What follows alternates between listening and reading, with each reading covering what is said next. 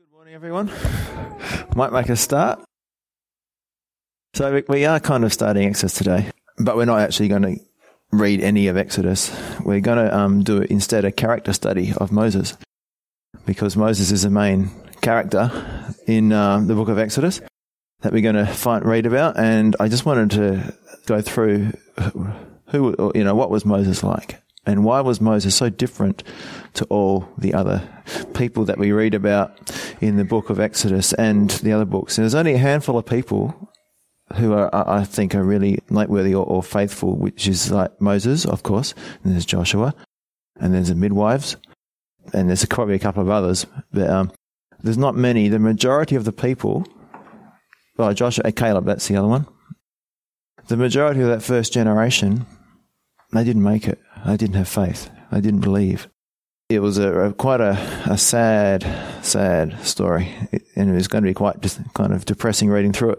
But what we're going to see, is from the point of view of the human point of view, it's depressing, but from God's point of view, and as we see God working things out, it's quite encouraging. So, and we can learn a lot from this. So, if you can open your Bibles to Psalm 103, I'll just pray, then we'll read.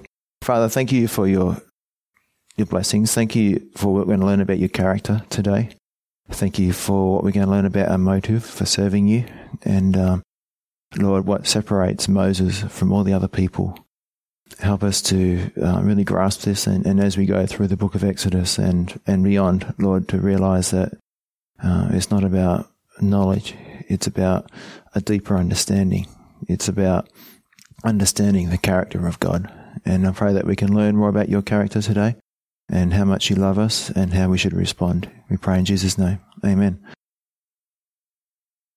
Psalm 103 starts off by saying, Bless the Lord, O my soul, and all that is within me, bless his holy name.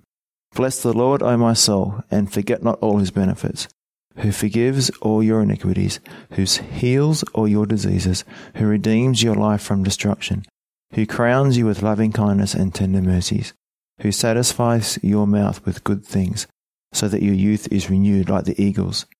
The Lord executes righteousness and justice for all who are oppressed. He made known his ways to Moses, his acts to the children of Israel. The Lord is merciful and gracious, slow to anger and abounding in mercy. He will not always strive with us, nor will he keep his anger forever. Now, verse 7 and 8, we just pause here for a sec. He made known his ways to Moses and his acts to the children of Israel. Where does that next verse come from? The Lord is merciful and gracious, slow to anger and abounding in mercy. We haven't got there yet, but if anyone's read ahead, remember um, Moses says, Show me your face. And what does God say? I can't show you my face, you'll die. But if I put you in the cleft of the rock, put my hand over you, and I'll pass by, then what does he say? God gives his a character reference for himself. He gives like an autobiography. The Lord is merciful and gracious, slow to anger and abounding in mercy. So his way, he made known his ways to Moses. This psalm, and I haven't really seen it this way before, but this psalm is like a character, a description of God's character. God made known his character, his ways to Moses, but, but he didn't to the children of Israel. He only revealed his acts, his deeds to the children of Israel. They saw what he did, but they didn't understand his heart. So we'll keep going from verse 8. The Lord is merciful and gracious, slow to anger and abounding in mercy. He will not always strive with us, nor will he keep his anger forever. He has not dealt with us according to our sins, nor punished us according to our iniquities. For as the heavens are high above the earth, so great is his mercy toward those who fear him. As far as the east is from the west, so far has he removed our transgressions from us. As a father pities his children, so the Lord pities those who fear him. For he knows our frame, he remembers that we are dust. As for man, his days are like grass. As a flower of the field, so he flourishes. For the wind passes over it, and it is gone, and its place remembers it no more. But the mercy, or the loving kindness, that word is, of the Lord is from everlasting to everlasting on those who fear him, and his righteousness to children's children to such as keep his covenant, and to those who remember his commandments to do them. The Lord has established his throne in heaven. His kingdom rules over all. Bless the Lord, you his angels, who excel in strength, who do his word, heeding the voice of his word. Bless the Lord, all you his hosts, you ministers of his, who do his pleasure. Bless the Lord, all his works, in all places of his dominion. Bless the Lord, O my soul. Just remember that verse. His ways to Moses, that's his character, his, his heart, and his acts or his deeds to the children of Israel. So the children of Israel could recite everything that they'd seen, every experience they'd been through. They lived through it, all the, the, the plagues, the deliverances, and all that kind of stuff. The, the, the food, the water. But they didn't understand God's heart. They missed the point completely. And that's a danger for us as Christians. We can understand what the Bible says, we can understand what is true, but we can miss the point, which is the heart of God. God is love. Why didn't they get it? The Bible says in Hebrews that their hearts were hard. They had hard hearts, they had unbelieving hearts. And as a result, and, and as Christians, we can have hard hearts too. It's, it's a temporary state for us Christians sometimes. We can go through a time in our lives where we have hard hearts and we forget. Who's ever forgotten anything before? So we can forget who God is. We can forget his character. We, f- we can forget about his loving kindness. We know it in our head, we can say, yeah, God is love, you know. First John 4, 21, we God, we, we love God because he first loved us. We know those verses, but our lives don't reflect it sometimes. The people of Israel only did what they had to. They did the bare minimum and they were always complaining and bitter. They never did anything with a thankful heart. Well, there's a couple of things where they did, they gave some things for the tabernacle with a thankful heart, but, but that's about it, unfortunately. So there's an important principle that we can learn here. It's one thing to know doctrine and truth, but it's another thing to understand God's heart. And I'd just like you to look up Revelation chapter 2. This is a, uh, a trap that we can fall into. And, uh, and God puts this here as a warning for us. I know in my own life, when I've become loveless, I become like this. I test things. I make sure everything is absolutely perfect and I come down on people around me, and if they're not perfect, then I let them know. And what happens is I become like the law. I'm perfect, and I start condemning people. And then I need to repent, like this verse tells me tells us. So Revelation chapter two, verses one through five, it says, "To the angel of the church of Ephesus write." These things says he who holds the seven stars in his right hand, who walks in the midst of the seven golden lampstands. I know your works, your labor, your patience, and that you cannot bear those who are evil. And you have tested those who say they are apostles and are not, and have found them liars. And you have persevered and have patience, and have labored for my name's sake, and have not become weary. Now, if we stop there, this would be the ideal church. All right. But there's one really, really important thing that they're missing just check what they've done. Their works, labour, patience. From the outside, these guys are a hard-working church. They're reaching out to the community. They're, they're doing all kinds of ministries. As far as doctrine goes, they've nailed it. They they nailed they, those false apostles, those false teachers. No, we're not listening to them. We're only going to listen to what's true. They've persevered, they've laboured, and have not become weary. Nevertheless, verse 4, I have this against you, that you have left your first love. Remember, therefore, from where you have fallen, repent and do the first works, or I will come to you quickly and remove your lampstand from its place, unless you repent.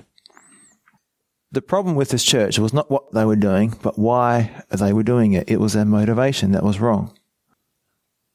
Their motive was not love for God. Now, there's other motives that I mentioned in the Bible. I won't go through all the verses. I'll just list them. Self-righteousness, legalism, reputation, selfish ambition. You know, Paul said some preach Christ out of selfish ambition. So, my question today is, the challenge for us is very simple. What is our motivation today for serving in God's kingdom? I know that what I'm going to say today you already know, but as Peter says and Paul says, I'm going to seek to stir you up to good works and to remember your first love. And also over the next few months, you will understand why Moses was so different to the rest of the people. Here's a little analogy for you. If I had a box and I ask you to walk on the grass to the fence and then someone else to bring it back, would you do it? People are shaking their heads. People are saying, would you take the box? Would you carry the box to the other side of the, the, the field out there, the, the oval, and then someone else bring it back?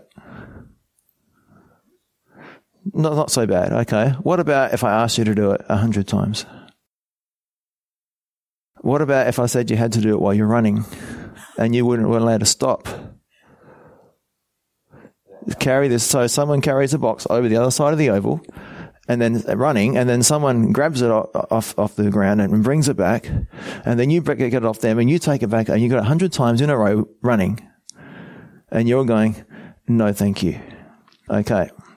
Who do you think would do that? Do you think anyone would be willing to do that? Well, I can't, I wouldn't want to do it. I mean, I'm reasonably fit, but I still wouldn't want to do it. Why would I want to run a box across an oval? Okay, let's change the situation. Let's say instead of a box, it's a football. Now, we ask some people, would you be willing to run the ball up one end of the field and then someone else run it back? And you do it a hundred times and you don't stop running. And they go, yeah, we love doing that. What's the difference? It's just motive, isn't it? They've got a reason for doing it. Okay? If you're motivated to do something, then it's not a problem. It doesn't matter if you're sore or you're injured, you push through the pain, you train even if it's raining. Well, some people do. Other people are committed to different things, you know, art, music, family, building and fixing things, motorbikes, or doing up old cars, or put lots of money into these things. It could be their job, or for some, it could be uh, things that aren't not so positive. It could be sex or drugs or alcohol. They've put so much time effort and money into the things that are important to them because they're motivated. They have a reason for it. So, think about the football. Why do some people do it for, you know, play football, run up and down the field? Well, is it recognition? Hey, well done, Fred. That was a great mark. I've never seen anyone jump that high before. Oh, well, thanks, Bill. It was, it was a quite a good mark, wasn't it? Yeah. And I kicked the goal after. Don't forget that. All right. Others put in the effort because they like being part of a team, because they like the camaraderie and the friendships they make. Others may play because they're committed to the sport and want to go higher. It's like a, you know, it's like a, an ambition. So the point is this, if we don't have a reason or motivation to do something, we just won't do it. We'll, we'll end up stopping. Just like with the box. No one, no one was interested in doing it. Now, sometimes we can rev people up or people can get revved up and we can motivate people to do something. You have a really motivating talk. You can sell ice to an Eskimo or a thick woolen jumper to a, someone in the desert, you know, because they get so worked up and say, Oh yeah, I'll do that. That's, that sounds great. That's a great idea. But is it? Why am I doing this? I soon stop and go back to their old ways. What motivates people in this world? There are some motivations like fear. So if you're a Muslim, for example, according to the Quran, if you're not a good enough Muslim, then you won't make it into Allah's heaven. You have to repeat certain prayers at various times during the day, keep certain rituals, dress a certain way, and keep lots of man made rules. The cults, like Mormons and Jehovah's Witnesses, are very similar, and other religions are like this as well, and unfortunately, some churches too. It's called legalism. If you don't do enough good deeds, then you are a bad person. If you do enough good deeds, you're a good person. At least that's what they think in the eyes of the other people. So, you know, this causes self righteousness where we can start to compare ourselves to others. Well, I'm okay because I'm better than Juliet over there. She smokes and I don't. And we start comparing ourselves to each other. Then there's the, the lust or the desires of the eyes. So for those Muslims who are suicide bombers, what are they, what attracts them to do that? Well, they get all the women and wine they want in their heaven. What about those who don't believe in God, who say they're not religious? This is typical Western culture the, the majority of, well, probably the majority of most Australians. What motivates them? Well, whatever makes them happy, whatever makes them feel good, whatever gives them pleasure, regardless of what it costs in the long run. So, in Western culture, this is the dominant motivation. It's called self gratification. So, one of their favorite lines is if it feels good, then how can it be bad? Or something like that. There's lots of variations on that theme. Regarding the sin of homosexuality, for example, and living together when you're not married, it's called love? You know, how can love be wrong? How can drugs be wrong if it makes you feel good? And everybody's doing it. So, what are countries doing? They're legalizing drugs, especially marijuana and things like that. So, to sum up, the Bible describes it like this the lust of the flesh, whatever is pleasing for the body, alcohol, smoking, drugs, food, all those kind of things. The lust of the eyes, whatever looks good, pornography or a shiny new car, or the pride of life, whatever makes us feel good about ourselves, power, position, prestige, reputation, and money. So where does that come from? You guys probably know. First John chapter 2, verses 15 to 17. You look it up if you want. It says, do not love the world or the things in the world. If anyone loves the world, the love of the Father is not in him. For all that is in the world, the lust of the flesh, the lust of the eyes, and the pride of life, is not of the Father, but is of the world.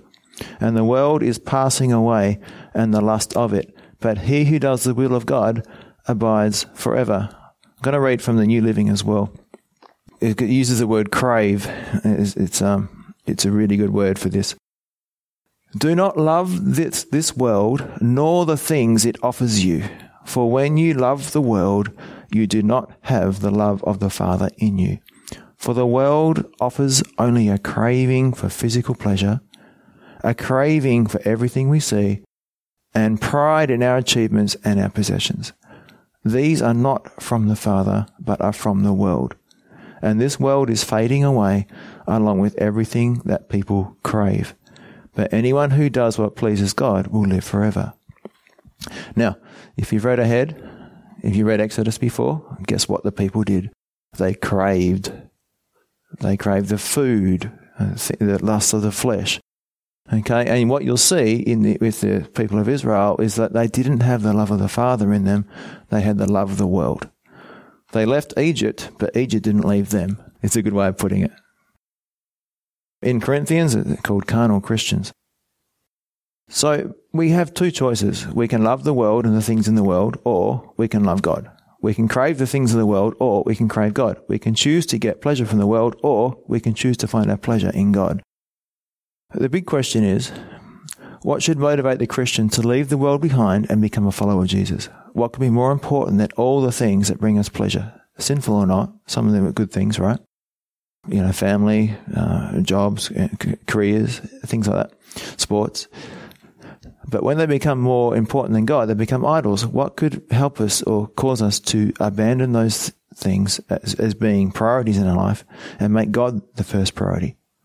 What could be so powerful a motivation that it causes a committed Christian to actually have joy in the midst of suffering, to experience peace as they go through hard times, and even be willing to die for what they believe? What, what, what's the motivation? You know, about 10,000 Christians were martyred last year. Every, every year, lately, the numbers is going up and up and up. In over 50 countries in the world today, to be a Christian means that your life is in danger. Throughout the world, millions of Christians are experiencing persecution for the sake of Christ. Pastors are imprisoned or killed for proclaiming the gospel in their churches and villages. Young people flee for their lives when their families discover they had been they have converted to Christianity. Believers are beaten, tortured, and pursued. They are falsely accused, threatened, abused, starved, maimed, and harassed. Their homes and churches are burnt down, their Bibles and Christian material confiscated, and their businesses destroyed. They are expelled from school and college, fired from their jobs, treated as criminals and rebels, forbidden to evangelize, and forced to meet and worship in secret. Now, for a rational person who doesn't know Christ, what they would be thinking, why would anyone want to live like this? Why would anyone choose that lifestyle? Well, there's only one reason you'd put up with all that, and it's simple it's love. It's true, genuine, sacrificial, unconditional, unending, unmeasurable, indescribable love. That's it. And we read about it in lots of Bible passages, but I'm just going to pick one. If you'd like to turn there at 2 Corinthians chapter 5, verse 13 to 15. And this is the, the motive for what we do. This is why Moses could put up with the people for so long. And even he ran out of patience at one stage when he hit the rock. But God doesn't run out of patience, fortunately. 2 Corinthians chapter 5 verse 14 It says, For the love of Christ compels us, because we judge thus, that if one died for all, then all died. And he died for all, that those who live should live no longer for themselves, but for him who died for them and rose again. So now we have part of the answer. So our love for God is linked to Christ dying for us, which is also linked to living for God instead of living for ourselves. But if someone asked you, why should I live for Jesus just because he died on a cross 2,000 years ago? Why should I give up my life, my desires, my ambitions, my sin just for this guy who died 2,000 years ago? Why should one event in history change the direction of my life today? And that's the question that a lot of people have at Easter time. It's coming soon, right? People ask the question. You say, oh, Jesus died on the cross. And so why does it matter? Well, we need to understand why Christ died.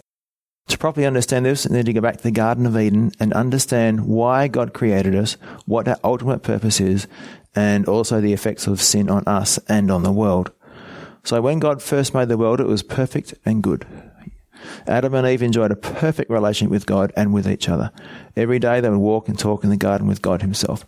God would teach them things and answer their questions, as well as to share His heart, and they would express their love for each other. So, uh, just for a minute, put yourself in Adam and Eve's shoes for a little while. Can you feel the excitement, the thrill, the joy, the anticipation they would have experienced each day as they waited for God to come and walk in the garden with them? Wouldn't that be an awesome thing? To have unhindered fellowship with God. I imagine their hearts been bursting with joy. They would have been laughing and maybe crying tears of joy.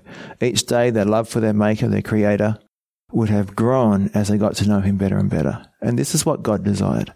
This is what God created Adam and Eve for. Like a sports car is made for a racetrack, a bird is made to fly, a fish is made to swim, and a horse is made to run. So people were created for one purpose and one purpose only to enjoy a love relationship with God. That's it. Nothing else will satisfy. Jesus said to the woman at the well, If you drink this water, you'll be thirsty again, but the water I give you, if you drink that, you'll never thirst. You'll be fully satisfied. So the only way that Adam and Eve and you and me can be completely and totally satisfied, complete and fulfilled, is to be in that relationship with Jesus. Nothing can replace that glory and wonder of the, having a friendship with God. Now, it's taken me a long time to understand this as in my Christian walk. And even now, I still get distracted by the things of the world and my own fleshly desires.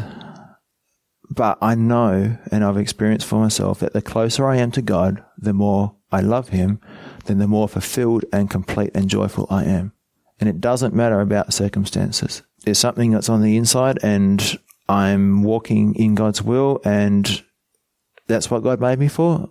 And I'm complete, no matter what my circumstances might be. When we start to experience that, when we start to put our trust in God and have our faith in God, then we really just want more of that. And all the things of the world which were so appealing to us, we don't want them anymore. They suddenly seem empty, worthless, and boring. What about the children of Israel? What were they concerned about? What were they going to drink? This manna is boring. I want some meat. So concerned about their flesh. But let's get back to our story with Adam and Eve. Something terrible happened. There was a separation, a break in this perfect and beautiful relationship. Adam and Eve decided that they could no longer trust God, that God was holding some good thing back from them, that they should be able to choose for themselves what was right and what was wrong. In other words, instead of submitting to God's will for their lives, they wanted to take control of their own lives and live for themselves instead of living for God. They wanted to do what they wanted. They wanted to make the rules and they wanted to live life their own way. So Adam and Eve ate some of the fruit from the tree of the knowledge of good and evil, and just as God had warned, they died. But hang on, some people might say, Adam and Eve were still alive. Did God lie? No. I mean, their hearts were still beating, they were walking and talking, but something had changed on the inside. Literally, in the Hebrew, it says, In dying you shall die. So from that moment on, their body was cursed. It started to age. They started to die. The aging process has started, and eventually, as we know, they actually died. It's called the curse. The entire creation was cursed when Adam and Eve sinned when they rebelled against God. Today we see a creation that is falling apart, that is winding down, and we see death, lots of death. And what is death? It's a reminder of the serious consequences of sin. Remember, there was no death before sin. Now, the second way they died was a spirit was separated from God. The Bible calls this spiritual death or dead in sin. The reason for the separation is that God is completely perfect and holy. He cannot look upon or be around sin. Even though God still loved Adam and Eve, their sin had separated them from God. And if nothing was done about it by God, if they physically died while separated from God spiritually, they would remain separated from God for eternity. This is called the, remember what it's called? The second death. When people are cast into the lake of fire with the demons, the angels who rebelled against God. That's the second death. So, what would it be like living or spending eternity in the lake of fire? Well, it would be the opposite of living with God in heaven. Consider. God is a God of comfort. Therefore, the, the lake of fire, in the lake of fire, there will be torment. Jesus described it as where the fire is not quenched and the worm does not die. You will experience the physical pain of being burnt by fire as well as a horrible sensation of being eaten by worms from the inside out, forever, for eternity. No escape, no second chances. God is light, so as the Bible describes a lake of fire, it will be a place of darkness. God is love, so the lake of fire will be full of hate. You'll be absolutely miserable. Think about how depressed and how down you felt when you were really angry and had just had a huge argument with someone, how painful that was with all that hate in your heart. That's how you're going to feel for eternity. In God's presence is joy and fulfillment. So in the lake of fire, there will be everlasting sorrow, regret, and emptiness. You'll be conscious and awake, constantly thinking of the missed opportunity that you had to follow Jesus, but instead you live life to please yourself. Lastly, in God's presence is peace like a river, it says in Isaiah. So in hell there will be fear. The opposite of peace is fear. You will live in constant fear and dread for eternity, forever. Doesn't sound very nice, does it? The lake of fire, as you guys know, is was created for the angels the angels didn't get a chance to repent. There was no savior for them. The moment, uh, at the moment, a third of the angels rebelled or sinned against God, they were eternally doomed. Now they're still free to to cause trouble now to wreak havoc, but when God comes to redeem this world, fallen angels will be locked up in the lake of fire. They'll be there forever, and they won't be able to cause trouble anymore. Along with them will be the unsaved unrepentant people. Now, it's important to understand that God doesn't want anyone to go to hell, to spend eternity in the lake of fire. Two times in the book of Ezekiel, God says, Turn and live. I have no pleasure in the death of the wicked. However, if you really want to, if you choose to ignore God's warnings, if you despise His love for you, throwing it back in His face, then you can face the same awful judgment as the fallen angels. It's not God's will for you, but you have been given free choice.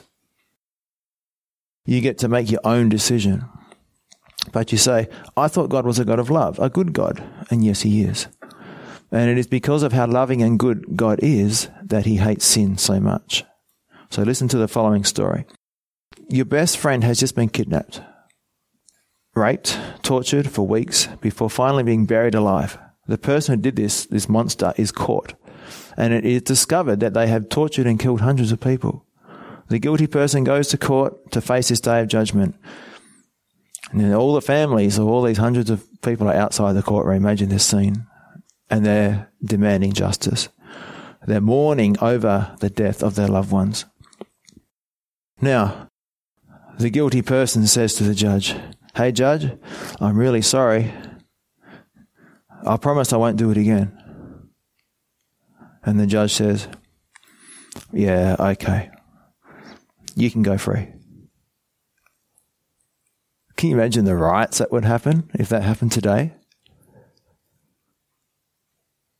People want justice. Why do we want justice? Because we have been created in the image of God. Now, our, that image has been corrupted, but that part of it is still there. It's, it's less than what it should be, but it's still there. Justice is a consequence of being good we still have some goodness in us. We're, we're corrupted, yes, but as human beings, we still expect justice. It's part of being made in the image of God. So if we want justice for people who have broken the law, and we're corrupted, and that desire is a lot less than it should be, how much more does God want justice for people who have broken His law? If God is infinitely loving, then He is also infinitely angry with sin. Hebrews 10:31 It is a fearful thing to fall into the hands of the living God. Jesus says in Matthew 10:28, "Don't be afraid of those who want, want to kill your body; they cannot touch your soul. Fear only God, who can destroy both body and soul in hell." You might say now, "Well, I'm not a mass murderer; I'm a good person." The problem is that God's standard is perfection, and none of us are perfect. The Ten Commandments tell us what God expects of us. So we have commandment number one: You shall have no other gods before me. Have you put your put God first in every part of your life for your entire life? Can anyone say yes to that? Of course not. Nobody has. Commandment number two: You shall not have any idols. Have you ever had anything in your life that is more important than God? Number three, do not blaspheme God's holy name. Have you used God's name as a swear word, the, the OMG thing on text and th- things like that? As an example. Commandment number four, keep the Sabbath day holy. Have you set aside one day a week? Now, it doesn't matter what day, but one day a week to worship God with other believers? Or at least a time during the week? Have you honored God with your time? Uh, number five, honor and obey your parents. Have you always obeyed and honored your parents? Well, I don't think any child completely honors and obeys their parents. So we've all broken the fifth commandment. Number six says, do not murder. Oh, that's okay. I haven't done that one. But wait, there's more. Um, Jesus said that if you hate someone, you have murdered them in your heart. Have you ever hated anyone? If you've hated someone, you're a murderer in God's eyes. Number seven, do not commit adultery.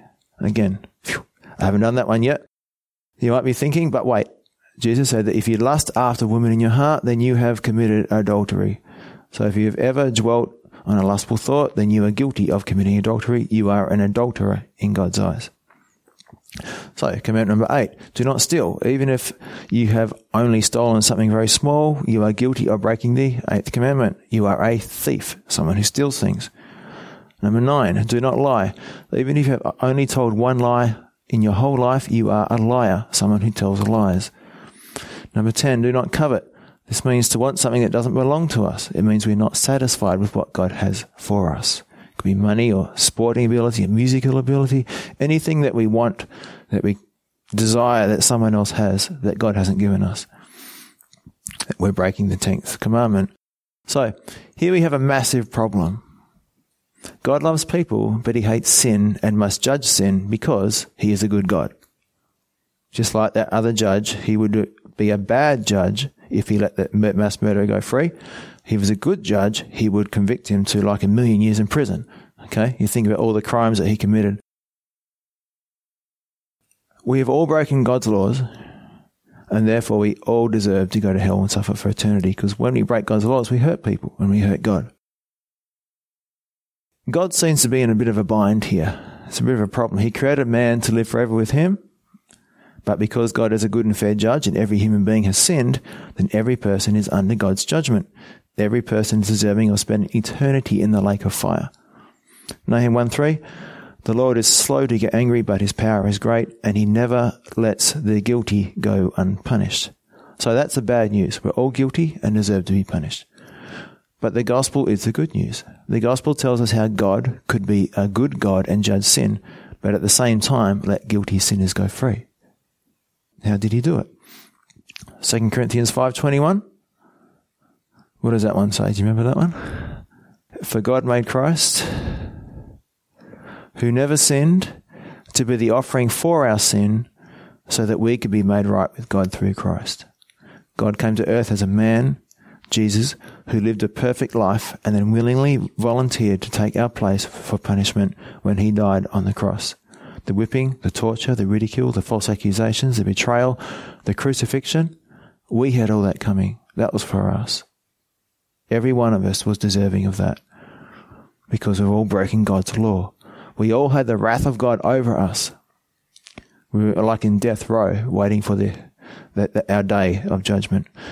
but God stepped in and Jesus paid our fine. He paid the penalty or payment for the sins of the whole world. All God's righteous wrath and anger was poured out on Jesus.